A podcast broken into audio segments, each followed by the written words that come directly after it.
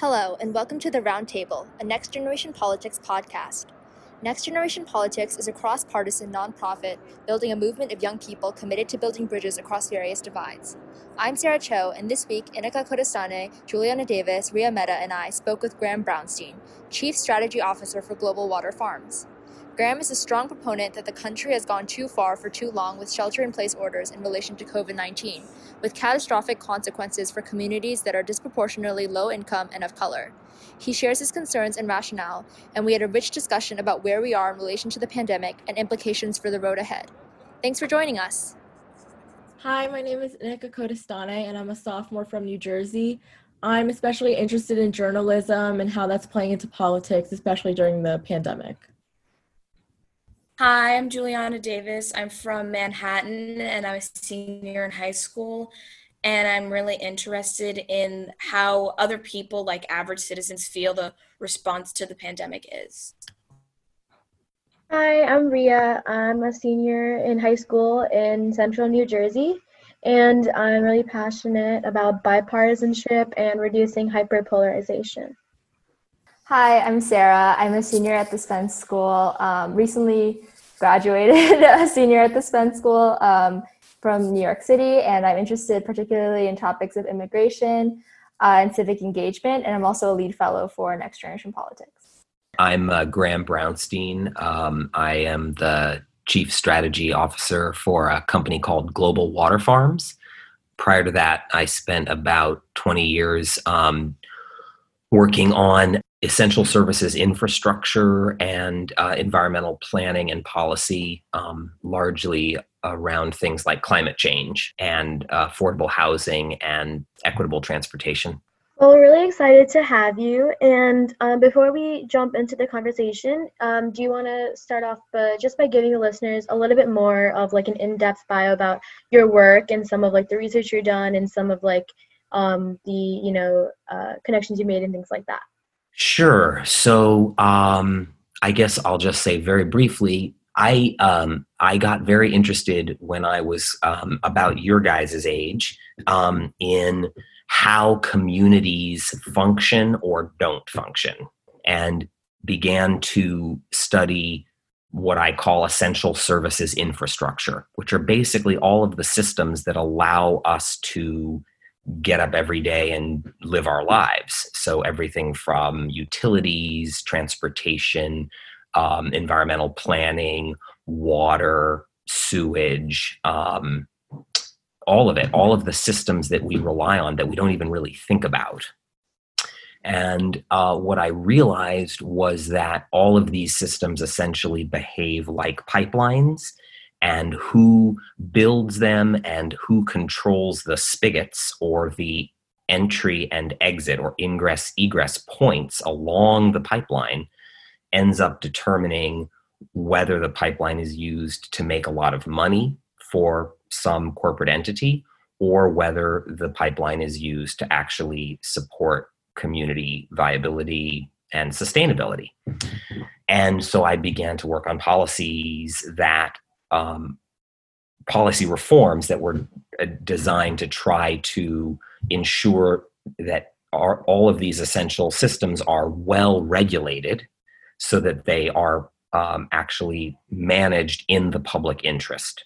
It's okay if people are making money too, but the systems need to be regulated so that they function in the public interest. And I got into the work I'm doing now uh, we're bringing a new um, environmentally friendly approach to saltwater dis, uh, desalination to market. It's an off-grid solar thermal um, integrated combined cycle system that distills salt water and generates very low cost electricity and produces no brine effluent so it's a it's a it's designed to be a tool that we can use to help tackle the global water and climate crises, and that is also designed to try to ensure that there will be equitable, affordable access to water, to high quality water for all people and for the environment. Again, there will probably be some people who make money, but the whole idea here was to develop a, a, system that can be deployed that will actually solve problems in a meaningful way. So that's my background in a nutshell and what I'm doing now. That sounds so interesting, especially with um, the aspect that's geared towards helping um, underserved communities getting access to water. But in terms of the topic of the podcast today, I understand you're opposed to the stay at home orders. And for myself and listeners, it would be really interesting if you could speak to why you're opposed to them and what you think could be done differently. So I think it would probably be too strong a statement to say that I am just flat out opposed to all stay at home orders. My feelings are this.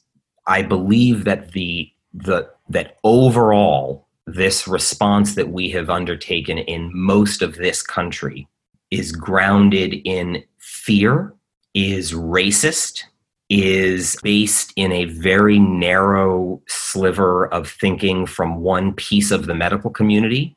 So is not, you know, they keep saying, oh, it's science based. Well, not really. I mean, it's science based for one very narrow set of, of thinkers, but it's not actually reflective of broad even medical thinking, let alone scientific thinking. It's not entirely biologically sound. It's clearly insane socially and economically. It's also ultimately ineffective because you can't re engineer the human animal on the fly. I learned something doing policy work over the years, and that is if you hear a politician or anybody in a position of power proposing a solution to a problem and that solution involves doing something that is literally impossible to do, then it's not a real good solution, right? So, like re engineering, you know, an eons evolved human animal behavior en masse in a matter of weeks, that's literally not possible to do. And so, it's not going to be an effective solution if that's part of your solution. So, um, and then finally, I'd say my last criticism of it is that it's not entirely proportionate to the real threat.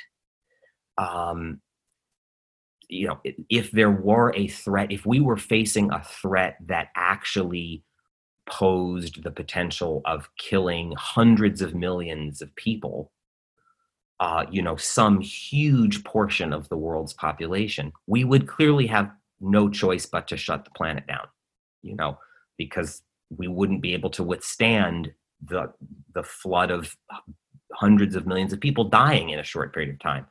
That's not the threat we're facing here. Yes, people are dying in greater numbers than they do from ex- existing regular flu viruses. But the numbers are not catastrophic in terms of our society's ability to handle patients. We've proven that these last two months. So um, I can't think of a single reason right now why a, a stay at home order blanket stay at home order um, really makes makes any sense or is in any way a a uh, defensible policy. Um, I have a follow up question, but I also do want to say that I agree with you, especially your statement about like having blanket stay at home orders. Like I remember reading about how states in like the west and the midwest like wyoming were shutting down their states when they had like one or two cases because like right. state and that was before like i live in new york city and like the state of wyoming is shutting down. They have a lesser population than like manhattan and they're shut down and like i wonder how that would affect like the agricultural ind- industry. Like that's the first thing i thought of. But i was also wondering if you could speak to because you mentioned how like it, there's a racial undertone to the the stay at home orders if you could okay. So I, I hear, I've heard, I'm seeing on Instagram and you know the news, but people, there there are a lot of um, well-off white people saying you have to stay home because if you don't, you're endangering my family or endangering people. Those are such white privilege entitled statements, and even if they're not white people making them, they're still white privilege entitled statements because the only way people can stay home is if lots of other people are not staying home because most of the people staying home aren't staying home on a farm where they can grow their own food and meet their own basic needs. So to say you have to stay home presumes that there are going to be millions of people, and let's face it, they are mostly not wealthy and they are mostly not white people. who are going to be picking the food and packaging it and delivering it and everything else that allows privileged people like me to sit to sit at home. So it's so racist. And it, it's wrapped up in this whole do your service, civic duty, patriotic, protect our vulnerable people.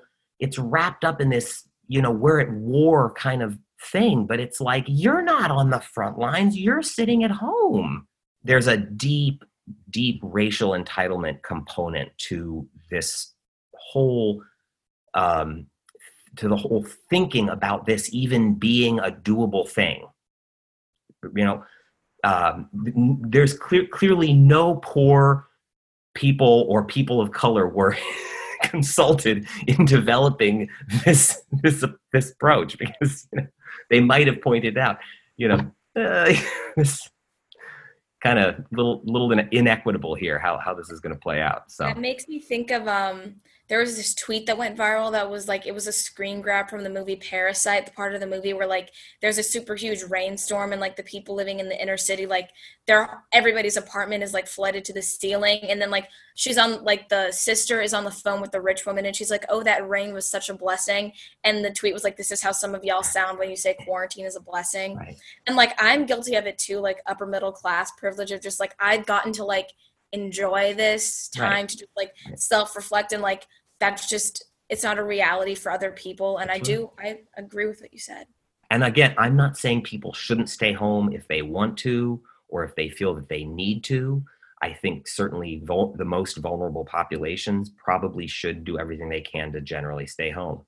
But even they should be able to make the decision. And i guess that's the last point that i really want to make here.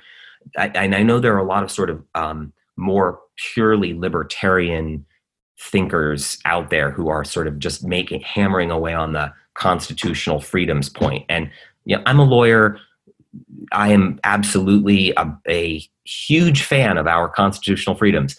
I also understand that all freedoms have to be balanced at times with other concerns and other interests. So you know um, but i do think that there is you know anytime you're you're you are restricting fundamental rights that you have to narrowly tailor legally you have to narrowly tailor the restrictions right?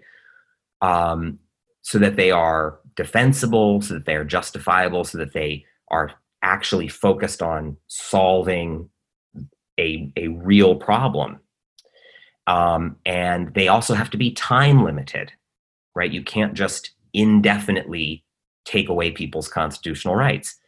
Some of what I'm hearing and have some of what we've all been hearing these last weeks is very deeply concerning because it suggests that there are a lot of, you know, very bright people in positions of, of authority who are seriously contemplating uh, imposing um, requirements on people that are clearly unconstitutional. I mean, just on the face.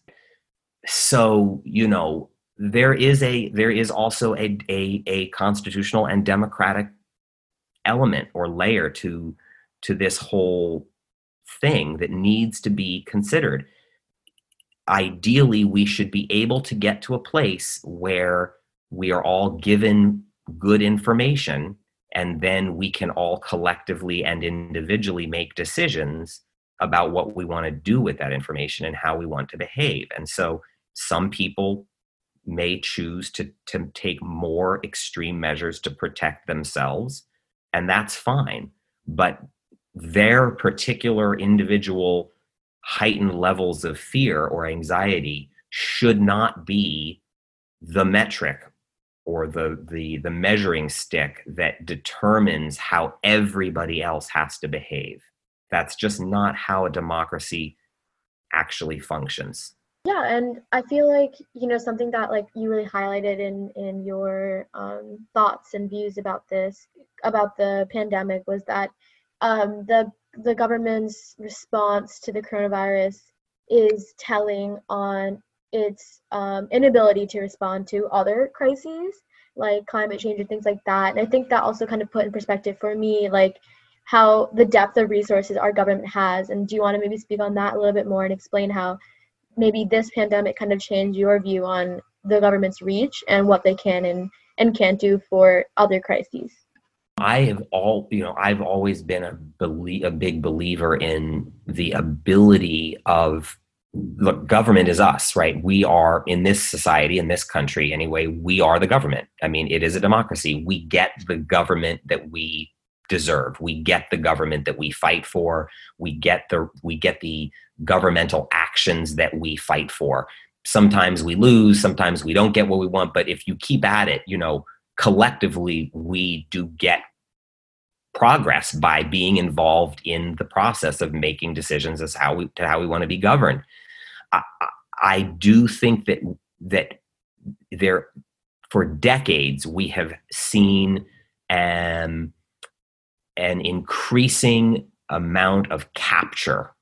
I mean, I don't know if you guys have studied social capture theory, but basic concept is that there are very powerful corporate interests in the world that need to be regulated by the government in order to ensure that what those corporations are doing doesn't harm people and is actually in the public interest.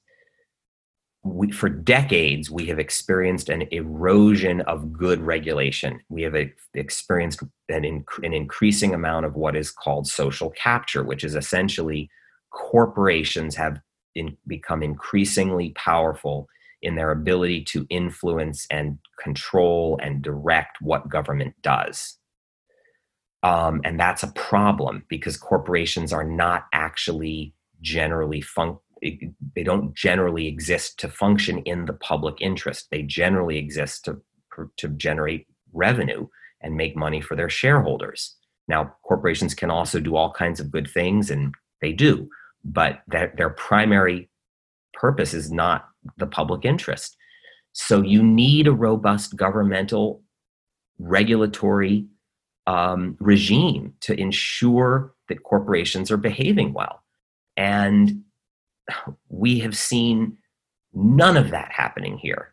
Um, in fact, we've seen the opposite. We've seen some of the most powerful corporate entities in the world, the pharmaceutical industry, um, exert tremendous influence over dozens and dozens and dozens of major governments all over the world by scaring them into thinking that this is going to be just people dropping in the streets left and right and that the only solution is a very heavily medicalized drug solution i.e. a vaccine a new vaccine and now we're off to the races with you know all of the major drug manufacturers and all of the big governments in the world partnering up and competing to see who can come up with the first vaccine because hey if you get to vaccinate you know 7 billion people that's that's a lot of money that's a big job you know it's, it's a big contract so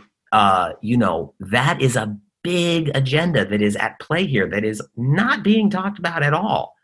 And I'm not saying that that's not potentially a useful tool. It could be a useful tool. I'm just saying it needs to be a tool that is heavily regulated. And right now, it's the opposite.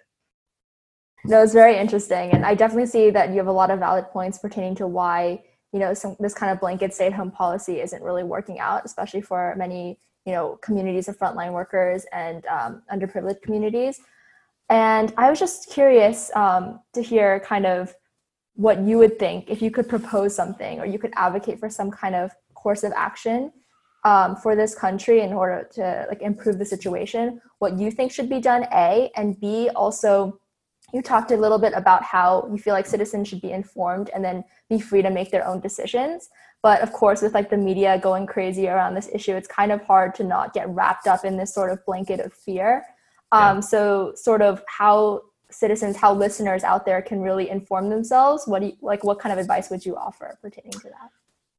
Okay, a few things. First, I do think that you have we we all really would do ourselves well to make a conscious choice every morning to not subscribe to any kind of fear programming, um, whether it's related to this virus or really just about anything else. Um, I don't know if any of you've, you know, looked into Buddhism or, you know, but, um, you know, attachment to fear is not a productive way to live. so, um, definitely not a good place to make calm, rational decisions from. Um, so yeah, choosing, but you have to in this climate, in this environment, in this media environment, and in this um, public um, kind of shaming environment that's going on, you really have to make a conscious choice and then a conscious effort throughout the day to not be afraid, um, because everything and everybody is telling you to be afraid. Um, so that's the first thing. Because if you don't make that choice, then you're really not going to be operating from a sane, rational place. So you're not you're not going to be able to, uh, you know, to uh, to figure out other ways of navigating your day or your life. So that's the first thing. Um, the second thing I would say is um, try to to minimize watching television news. Um, I um, I love the news. I read a lot of news and I used to watch a lot of news, but I made a decision um, about mid March, um, right around maybe it was the second or third week of March, right, right. It was you know I had been scared for a couple of weeks. Everybody had been everybody was terrified, and my wife and I had a conversation and and uh, we looked at some alternative medical viewpoints and we just made a decision you know well we don't have all the answers but um, we're going to just not be afraid. We're going to be we're going to live our lives and we're going to be human and we're going to you know something's going to kill us. I don't think it's going to be this. It might be but i don't i don't think it is. So you know i'm i'm i'm not going to live in fear of it. And that just that decision and then making that decision every day is has has you know allowed us to um avoid things like okay this is making me feel unnecessarily scared so i'm going to turn this off. So i'm just not watching the news you know? I read the news but even reading the news if i'm reading an article and i feel like i've already you know i've already got this i already understand what this you know i've read 10 other horror stories like this about somebody dying i don't need to read this one you know? I get that people are dying. I get it you know? Um, I haven't read a lot of stories about all the people who are still dying of malnutrition and still dying of diarrhea and still dying of bad air. I mean, there, haven't been any stories about those folks in the New York Times lately, but every day there's a drumbeat of stories about all the people dying from coronavirus. So, you know, I get that. Um, but I'm choosing to not just uh, bathe in that, you know. Um, and then I'm I'm actively seeking out um, alternative viewpoints and i'm actively seeking out um, people in person when i'm out and about in the world um, to engage with about this stuff you know what to go into the grocery store here in mendocino i have to wear a mask because that's what they're telling us all to do um, I don't want to. I don't think it's doing anything. I think it's complete theater. There's nobody up here with coronavirus. I mean, it's a ridiculous thing. It, you know, it's like, why are we wearing masks? There's nobody here who has the virus. But we're, we're all wearing masks. In fact, there was a guy wearing a full on hazmat suit in the grocery store the other day, right? I mean, it's like, you know, so, um, but I'm talking to people, right? I'm just, because everybody's scared and kind of, so I'm, you know, just engage people talk to them you know like how are you doing like pull your mask down be a renegade go like hey can i see your you know what like here's my face you know like good to see you you know um be human do things that are normal human things because this is not normal human stuff and we we can't let this become normal human stuff.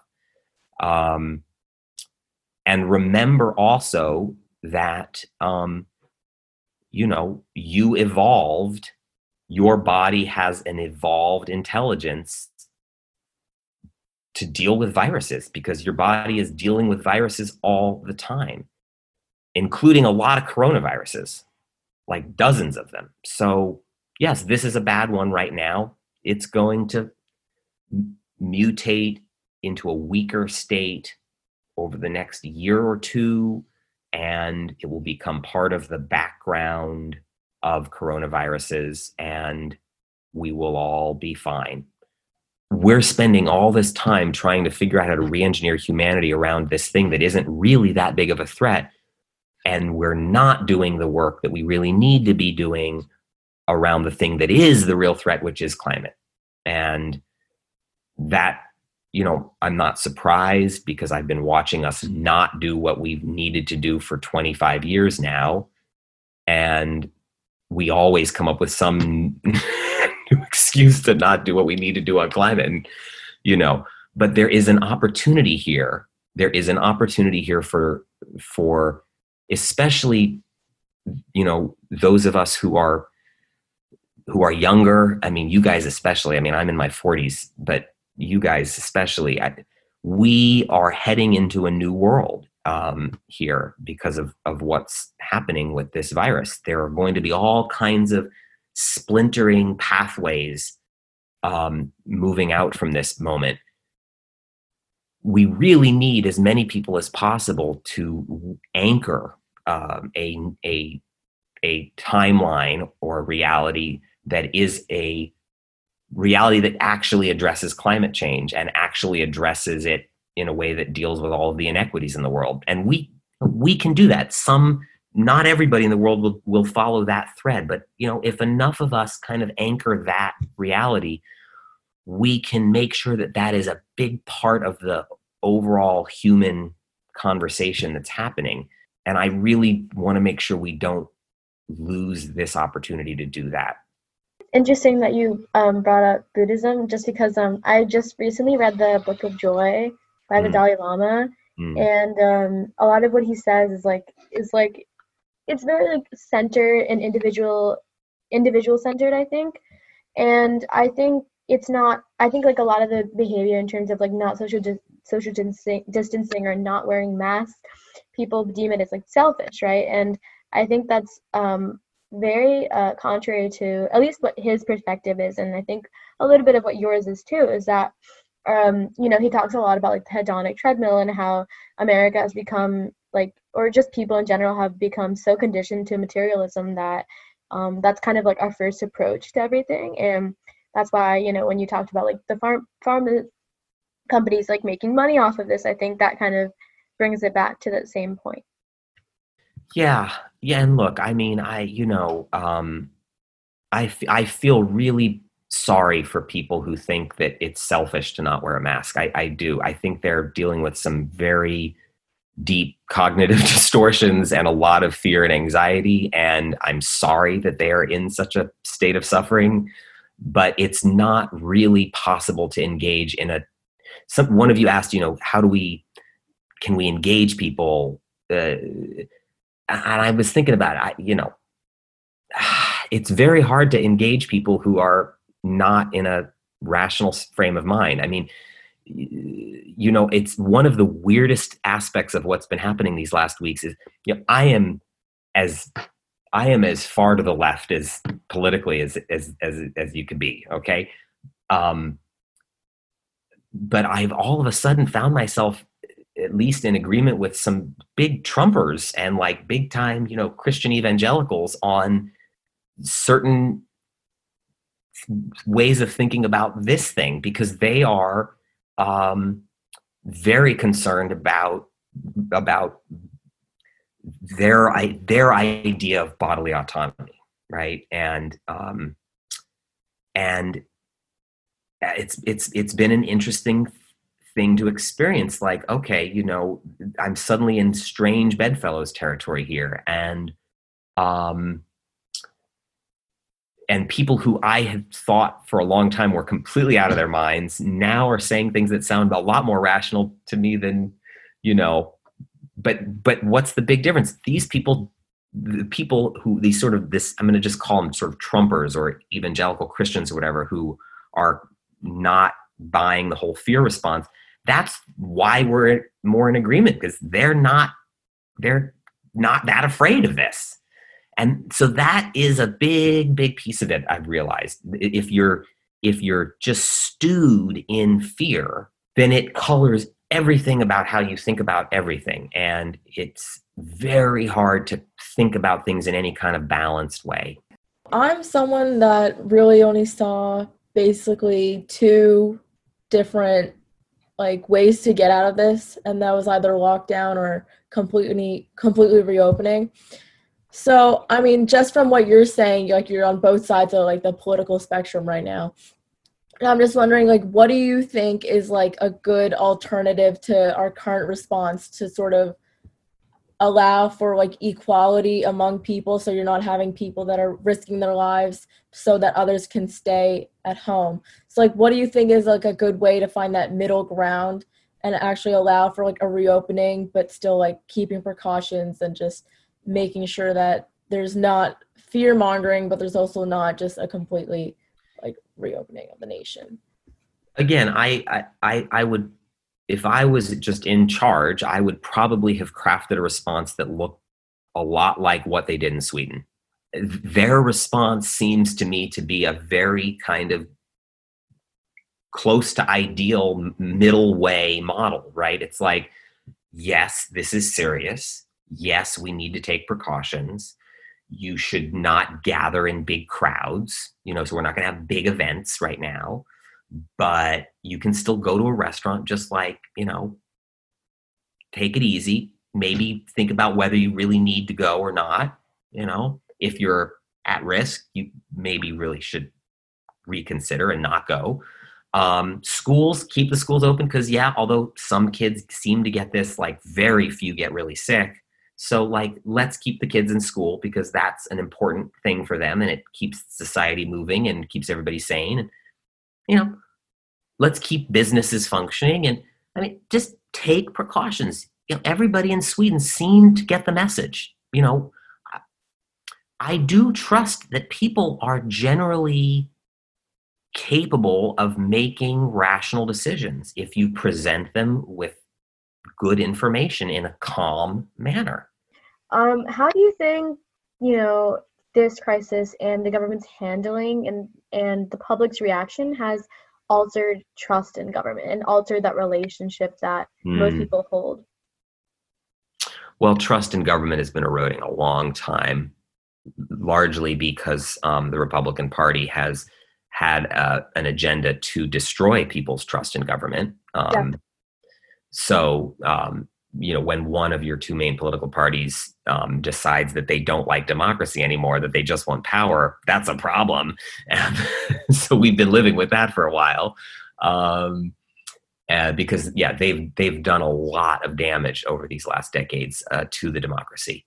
Um, so we were start we came into this from a very weakened place uh, or in a very weakened state and um, and the complete joke of an of a you know it's not a response but just the complete joke of a way that our uh, the current occupant of the White House has behaved through this whole thing is obviously also you know not at all helpful.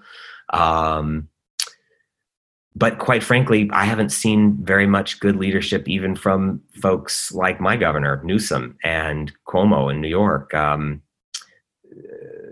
a, a, lot of um, a lot of very fear-based decision making.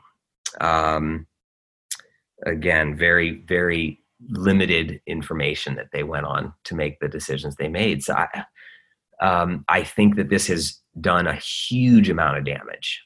It's an it's a big concern.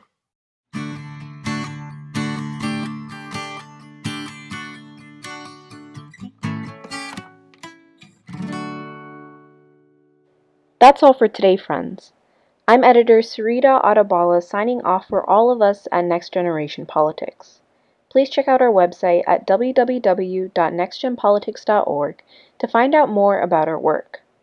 And please recommend us to your civic minded friends, or to your friends you'd like to become more civic minded. Thanks for listening.